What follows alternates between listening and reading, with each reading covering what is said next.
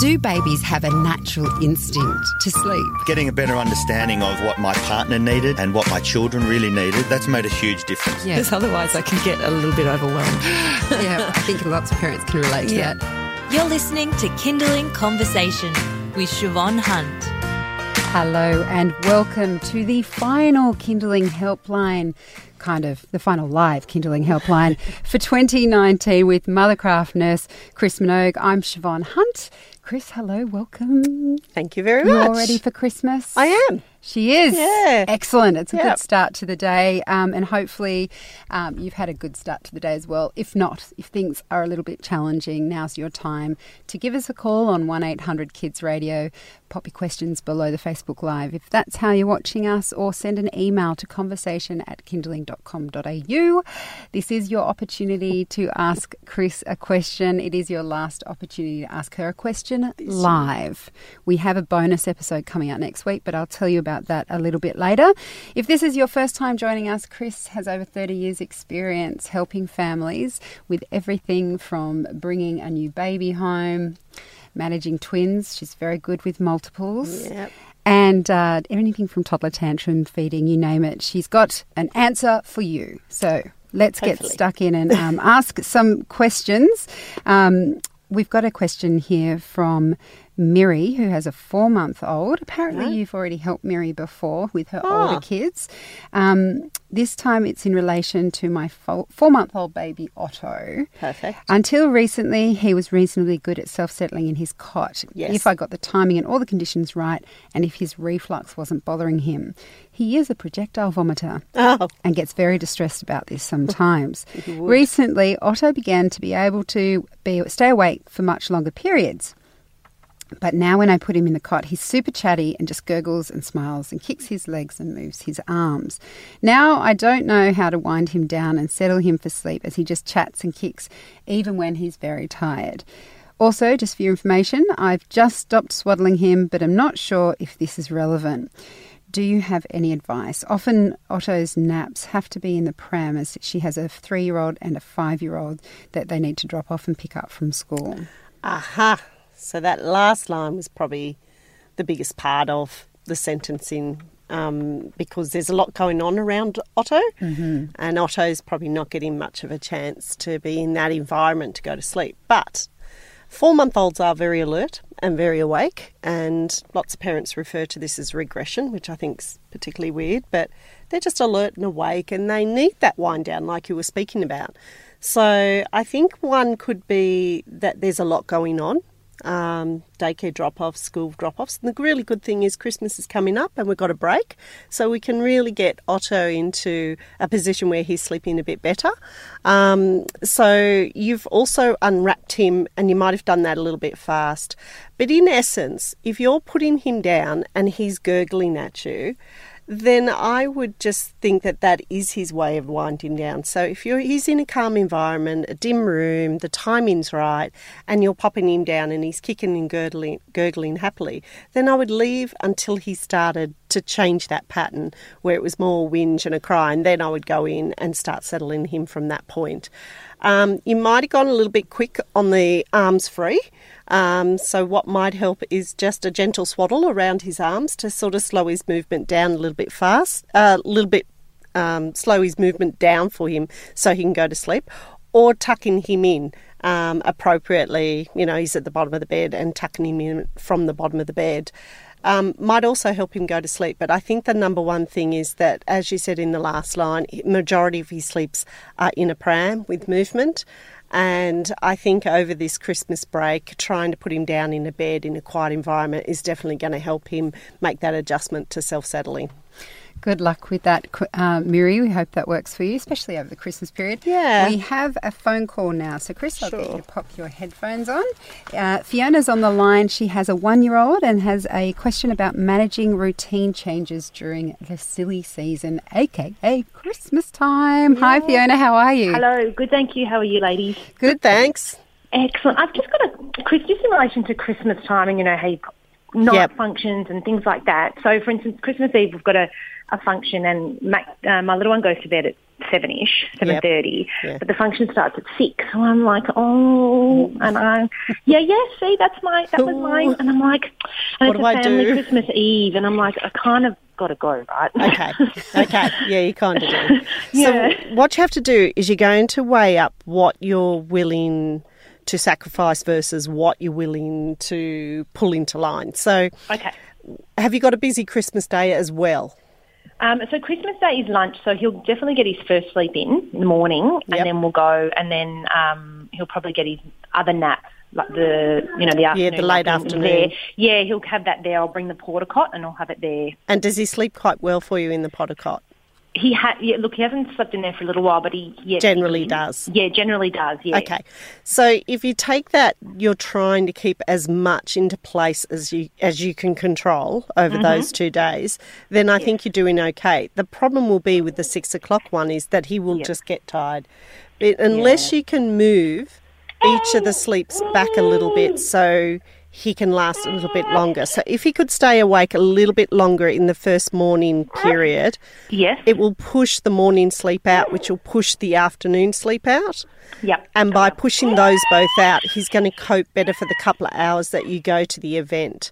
So he'll definitely, I would be feeding him a bottle and maybe putting him in his pajamas on your way home so that you oh, can just pick him up and transfer him back into bed. But by oh, just pushing both of those sleeps by a half hour window, and he's a one year old, so he you should be able to wiggle that along.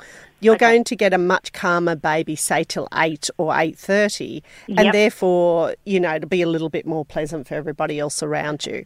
But I would be giving him his last bottle there and just whipping him into a pair of pajamas so that when you got home, you just picked him up and popped him back into bed. Is it is it worth giving him maybe a bottle, a little tiny feed when he gets home? Um, if he wakes up, I do give him a Yep, sneaky okay. feed. Yeah. Yeah, like that Oh yeah, give him sixty mils. just- yep, okay. Shove him back into bed again. Um, Yeah, okay. So yeah, I think with all that's going on, you're trying to manage it to the best of your ability. You've got a porta cot, and then on uh, what is it, Boxing Day, I would keep his day absolutely normal. Like Yeah, he doesn't good. go out, he goes does, home and he yeah. does his sleeps. But yeah, I think he can manage it. Just push those day sleeps out a little bit, and I think you'll find as a one-year-old he'll manage those for you. And then he might fall asleep in the car, but then that's Yeah, he will. So I go, no, he Yeah. will. Yeah, Yeah, yeah, he will. oh, yeah, he will. um, and and you'll know when to leave when it starts going pear shaped. Yes, I Yeah. when to leave. I have yes. But you should get time. about two, two and a half hours before it, before it goes pear shaped. yeah, okay. The other issue would could I bring the porta cot there and get him to sleep and then, or would that that wouldn't be worth it? You could if it was um, a place that he felt familiar in, because as a one-year-old, he'll be very aware of his surroundings. So if it was a grandma's place and he goes to grandma's a lot, I think that would be fine. But if it was in a completely strange environment, I think he'd spend the whole time looking around trying to work out where he was. Where he was. Yeah. You could have a go, but I think he would get himself worked up. Yeah. Okay. Cool. That makes perfect sense. Thank you so much, ladies. Have a lovely Christmas, and I look Thank forward to you. you guys coming back and um. Oh, the show. It's a great perfect. Well, thank you, and we Thank appreciate you. we appreciate your one year old joining in on the conversation. Yeah. yeah Sorry about that. Not at all. We love it. That's what it's like. Thanks so Thanks, much. Fiona. Good Bye. luck. Thanks. Bye. That was Fiona. Now we have a question uh, about another one year old. This is from Ali. She says, Hello, ladies. Hope you have a great break. we will. we are spending too We much are. time together Yeah. because we keep saying the same thing. Um, quick question How do I stop my one year old from pinching? She seems Oh. to find comfort in pinching and scratching the skin on my neck and chest. We've recently stopped feeding, not sure if it's related. It probably is because when babies feed, as in breastfeed, they often stroke and rub. So I would suggest in this case maybe giving her a little snuggly that she can rub her fingers. I don't think she's deliberately pinching like a toddler that might bite or kick. I think it's um, a fallout from the feeding, and she's used to touching and rubbing. So try a little, mu- a little, you know, snuggly or a little, um, just a little tiny comforter in some way, and see if she'll transfer that movement onto the onto the snuggly, and that'll probably fix it. You don't want to know, Ali, but my daughter used to pinch. I think I told Chris Pinch. She used to pinch in here Yeah. ever since she was maybe even It's the four rubbing- months. Yeah, rubbing. she. Oh my goodness, it was like. You must have been bruised all the way down your I was all down, and it, I was the only one she did it to. So she. So once you give them the snuggly, then you can move their arm away gently or put the snuggly there. But Oh, yeah, it's says, a I give her rubbing. a snuggly, and she throws it away. Yeah, she's smart. Sorry, Alan. so I tried. So the alternative is that where she goes to do it, because you sort of can see and know when they're going to do it. Um, I just turn her around so she that she doesn't actually do the movement, and I think pretty quickly she gets the idea that that's the the thing you don't want her to do. So you're not doing it in anger, but as she goes to do it, you either bring her hand down depending on which way she's laying, or you just move her around. It's the same as biters when they say they bite my shoulder, and I just say, well, don't carry him in that direction for a week and they'll stop doing it. It's a similar thing, but otherwise, I, she's smart because you give her the snuggly and she throws the snuggly. nothing nothing worked with my daughter and that's why I'd say I didn't stop her because that was the only way she'd go to sleep. It was oh, yeah, no, I'd stop her. So yeah, stopping Yeah. is probably I, A I better honestly, option. I used to I used to go through um, toy shops trying to find things that felt like skin. And nothing Oh, worked. No, So it's a it's a doing it. sensation thing. It's like a the tactile response. I'm Yeah, with you, Ali. Yeah. Okay, well, good luck with that. I hope it works, getting her to stop pinching you. It's not fair. You deal with enough as it is. Yeah. Uh, we have a question um, from Ryan, who has a four and a half year old boy struggling using the toilets at kindergarten and childcare for bowel movements. Yeah. He didn't have too many problems with toilet training when he was two to two and a half, and did have some in, in, initial issues when getting to a toilet in time when he felt the urge to poo, but has been fine at home since then. He's recently been pooing his pants at both kindergarten and childcare, and we end up hmm. finding it there at the end of the day. Oh, We've talked to that's him. unusual. I know, that's what I was Yeah. thinking. We've talked to him about why he doesn't use the toilet, and he has explained that he's embarrassed about others watching as the toilets are not very private. We've talked to the carers teachers about it with no results. We have also Oh. tried to get him to do one at home the night before the morning of kindy or childcare days. But as you can imagine, he's not able to. Not always able to. We're concerned that it will continue next year when he starts primary school. Do you have do. any suggestions on how to get him more comfortable in a public toilet? Look, this is a really individual. Lots and lots of children do not do a poo outside their family home. I think the hard thing is it, the timing's wrong for him. So lots of school age kids run home and then do it at home, or they do it in the hmm. morning, or they do it where they're comfortable. The only upside of the school toilet is it's a little bit more enclosed and it's a little bit more individual, and that might be fine. Um, I'm surprised with the daycare because I would have thought they could put a little screen up at the far toilet, and that could be for all the kids. finding it at the end of the day, so yes, they haven't yeah, changed him. Yeah, or haven't me. noticed Yeah, hadn't noticed. Um, so I think um, the hard thing about this is I would have even went and got a little screen to put up there for him. But it's not an unusual behaviour. It may never fix itself. He might always be that person that needs the security of his own place before he does it. But I think school, you've got a little bit more. Um, leeway to be able to do it because it's a little bit more individualised there. But all I can do is say is to encourage him. I'd speak to the daycare. Um, if he's still going to daycare until he's, you know, starting school, and maybe put in a small, low-framed, um, like screen, just a little screen there for him, and also checking him regularly. I think that that should be the other thing as well. Um, but it is very common, and I think only encouragement's going to help him through this. and generally, from my experience, schools Don't talk are- about it as much either. Mm, I mean, and don't forget, um, even though schools are very different from early learning centres, you can teachers want you to talk to them about this Yeah, stuff. So absolutely. Don't And be they worried know. about it. Yeah. You know, they know that those little kindergarten kids or transition kids, they're struggling with the whole routine thing, so they're really patient with him and really slow. I think the more is that the daycare haven't found it or haven't suggested it, just a little low screen to give him a little bit of privacy, and he'd feel much better and he'd, he'd just fall into line, I think. So over the break, just encouraging him and not talking about it as much at home might help him um, because he seems to be okay at home, and that might just fall into when he goes to school, he's not worrying about it anymore. All right. Well, good luck with that, Ryan. Um, this is Kinderling Helpline with Mothercraft nurse Chris Minogue. I'm Siobhan Hunt.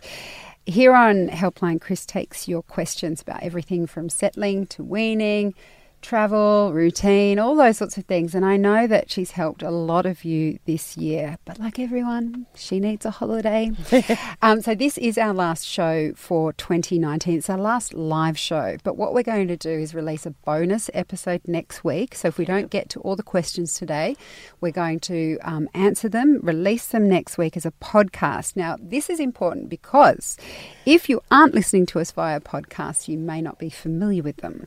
What you need to do is subscribe to Kinderling Conversation on your iPhone or Android. On iPhone, you just look for the podcast app. We're going to put a little how to at the end of this session in the um, Kinderling on Facebook, I should say, in the comments. So look for that if you don't know how to download a podcast. You just subscribe to Kinderling Conversation, and then next week, the answers will appear in your feed. For those of you who are um, gasping in horror, thinking you won't be able to ask your questions live, we are back from January 11 next year, which is a Friday at 11:30 a.m. and we'll put lots of notices around social media on our website all those sorts of places so that you can find us the important thing to remember right now though is if you have a, a question over the break our email address is going to change in the new year so you need to email us at helpline at theparentbrand.com.au that's helpline at theparentbrand.com.au so make sure you take a note of that and then come back in the new year and Chris will be back to And help you. It's, it's not too long a break, don't worry. She will be mm-hmm. back. You're listening to Kinderling Conversation.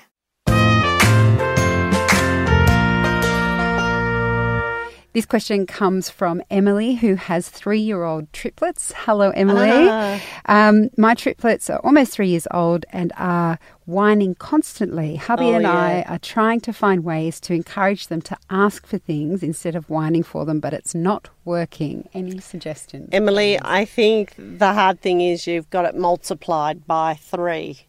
So you are actually doing the right thing in that um, you're trying to get them to use words instead of whining.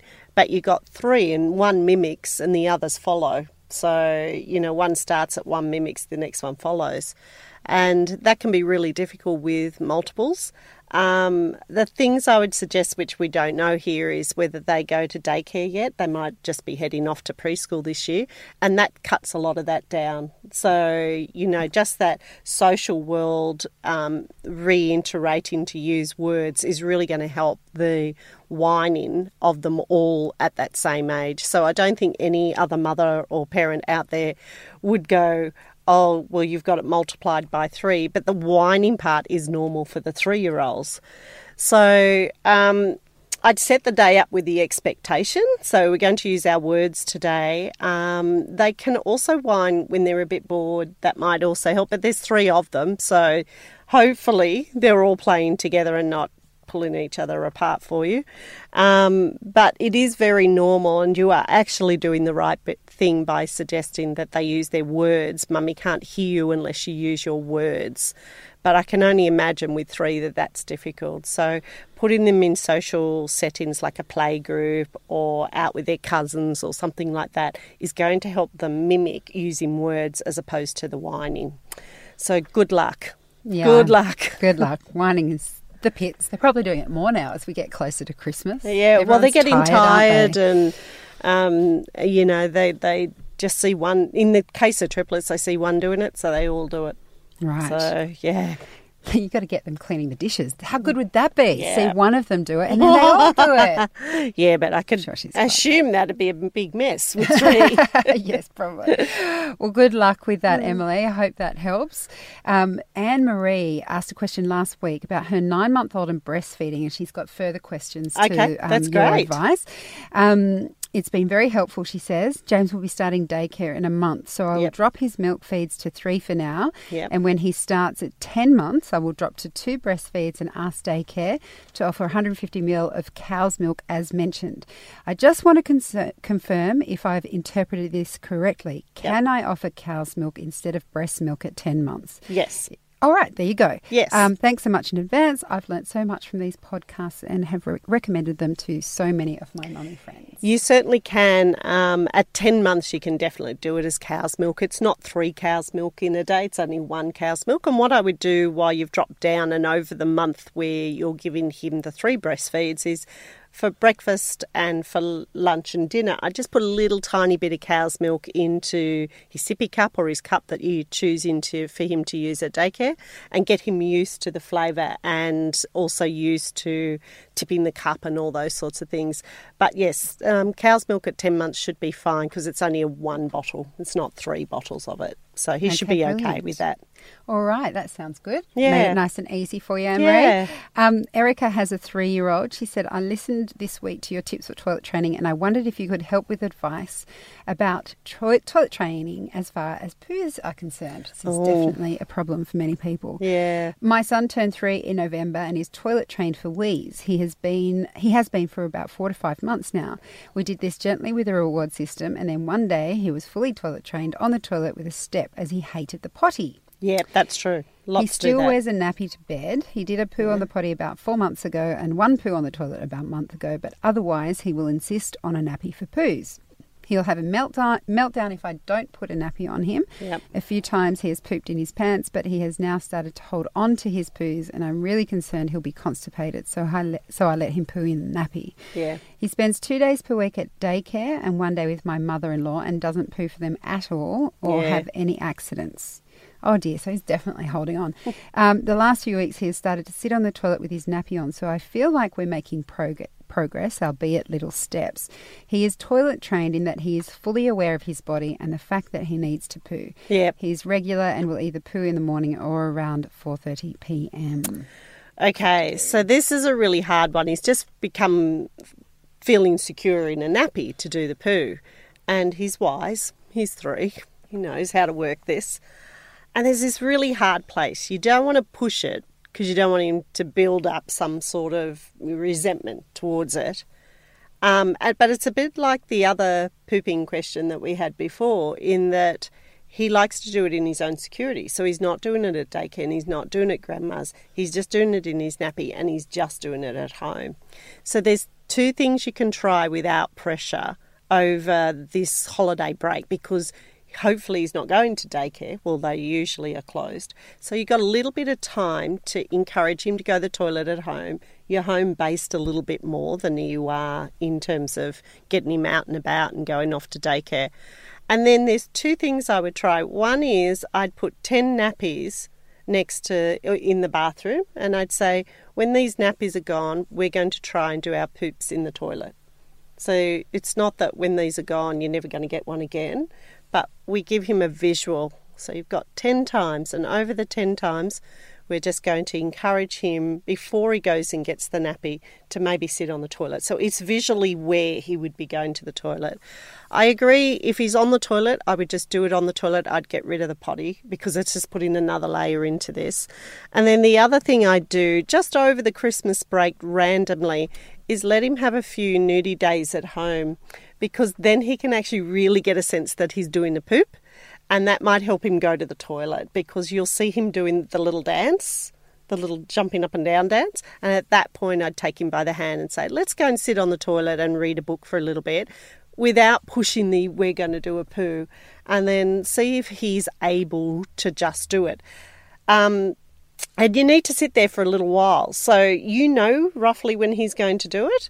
So I just incline, I'd be inclined to have a special book that you would go and read because he needs to sit for a little while. And having his knees slightly higher so his um, knees push higher than his hip will help him do a poo. So if the step was a little bit higher, he sort of sits with his knees sort of like that in that position. So his knees are up and his hips are down that also helps as well. So if we can gently do this over this Christmas period, he might just fall into the pattern of doing it without it being a really big deal. So go slowly and gently and, you know, give him a visual next to the toilet and see how that goes. Then we'll be back. Yeah. Yeah, then back. we'll, then we'll be back. And yes. But you're getting there, Erica. Yeah, so you are. close. I was reading all of these questions about toilet training, Chris, and all I could think was Thank goodness my kids are toilet trained now. I remember what it was like. It's so Stressful. painful. Yeah. But Everyone's anyway, got to do there. it. You, yeah. you get there. Now, they're both in undies. It's brilliant. Um, Amanda has a four year old, and Yep. she says, My four year old. Four year old won't stay in his bed at night. He'll come into our room um, and stays in his bed for two hours. As he has two bright lights in his room, I put him back, but he continues to come in. Please help me. Turn the bright lights off. Two bright lights Does in that his make- room. Hmm. Doesn't make quite sense. Is it our room. external bright lights that might be coming into his room, do you think? Amanda, I think you may have asked this question on Facebook, so please feel free to add, um, add a little bit here. more.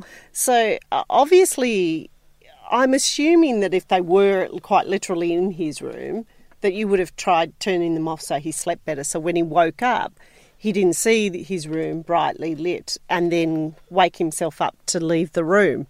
So I'm assuming that these bright lights might be external to the house, like a street light or the neighbour's light or something like that. And so the first Oh, thing, it's a glow light. oh, it's a glow light. Thank you, Amanda. Very Thank quick. you. a glow light, as in his room, turn it off. So I think what's happening is he's waking in his sleeping cycle, and then when he wakes up and looks around the room, he's wide awake, and therefore he goes walking. So I think your technique's right in that you try and walk him back again and put him back to bed, but I think the light is what wakes him. So once, if he needs the glow light to go to sleep, once he's asleep, go in and turn the glow light off. Um, but I suspect that that's what started the behaviour, and now we're in the behaviour. And um, walking him back to his bed is the way that I would do it as a four year old. So that- I'd even meet him in the hallway before he even got to your bed and just say it's time for sleep and then take him back into his room. And I know, um, Amanda, that because I have heard Chris give this advice before, you have certain techniques in the way you lead them back, don't you? I do lead them back, and I lead them back with their hand, and I'm. And you don't um, talk to them, do you? I That's a- don't. A, I just take them back and I put them back in their bed again. And with a four-year-old, I just keep taking them back and putting them in the bed. I'm not getting angry. I'm not. I'm not actually not responding at all. I'm just taking them back to bed. And do you say anything once they're in bed, like, it's bedtime now, you stay here, or you just put Uh, depends on how many times we've. chit.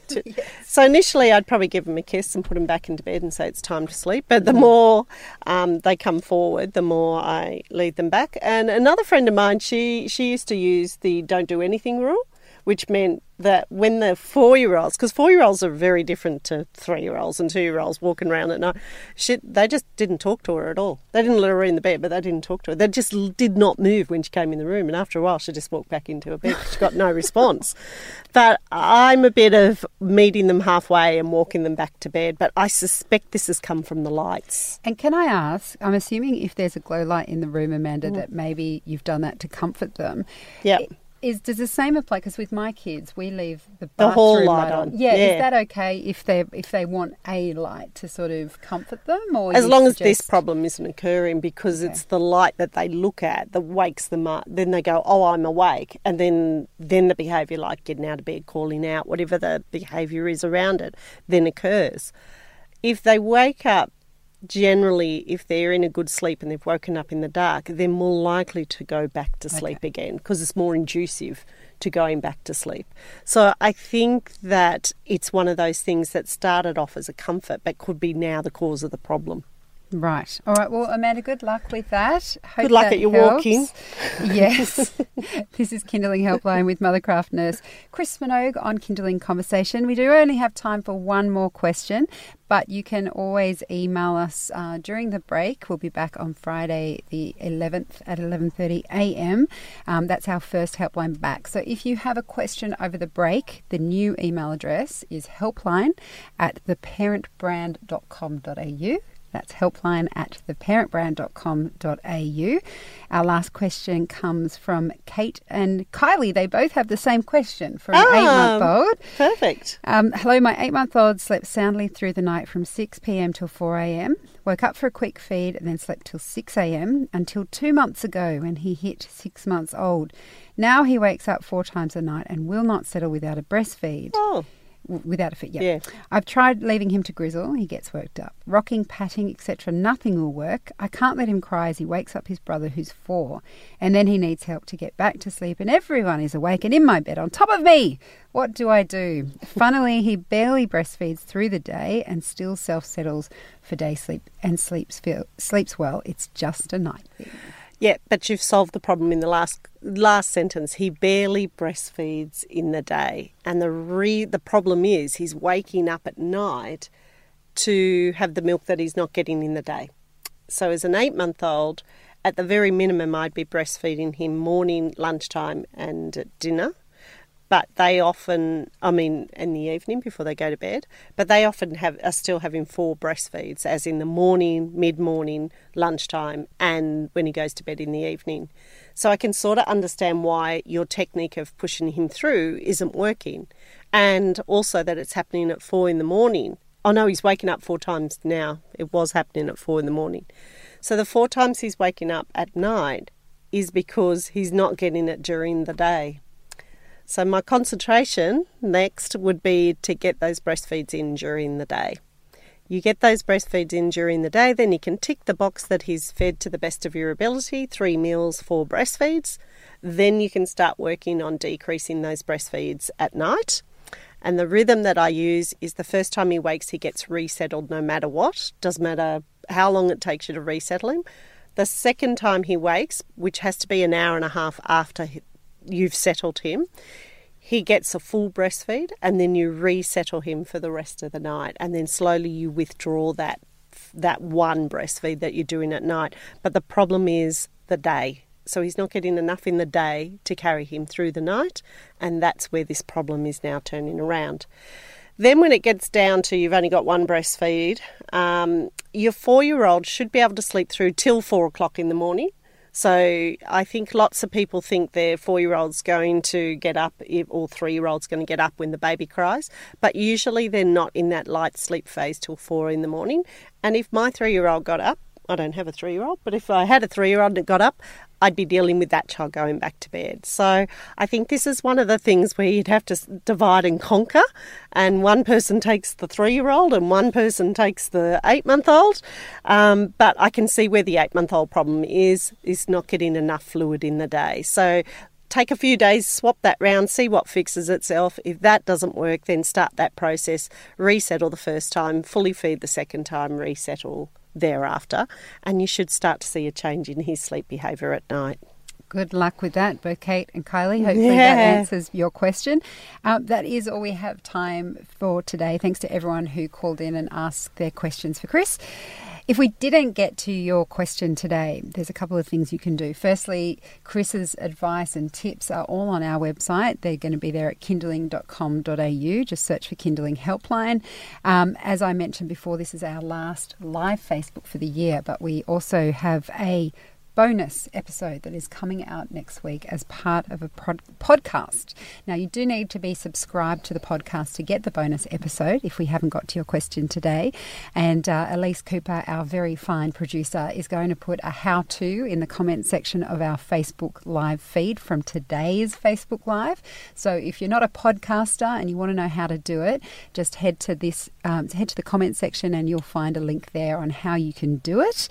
Um, our live show will be back on Friday, January the 11th at 11:30 a.m. That's a Friday, so make sure you pop that in your diary just in case you need Chris's help.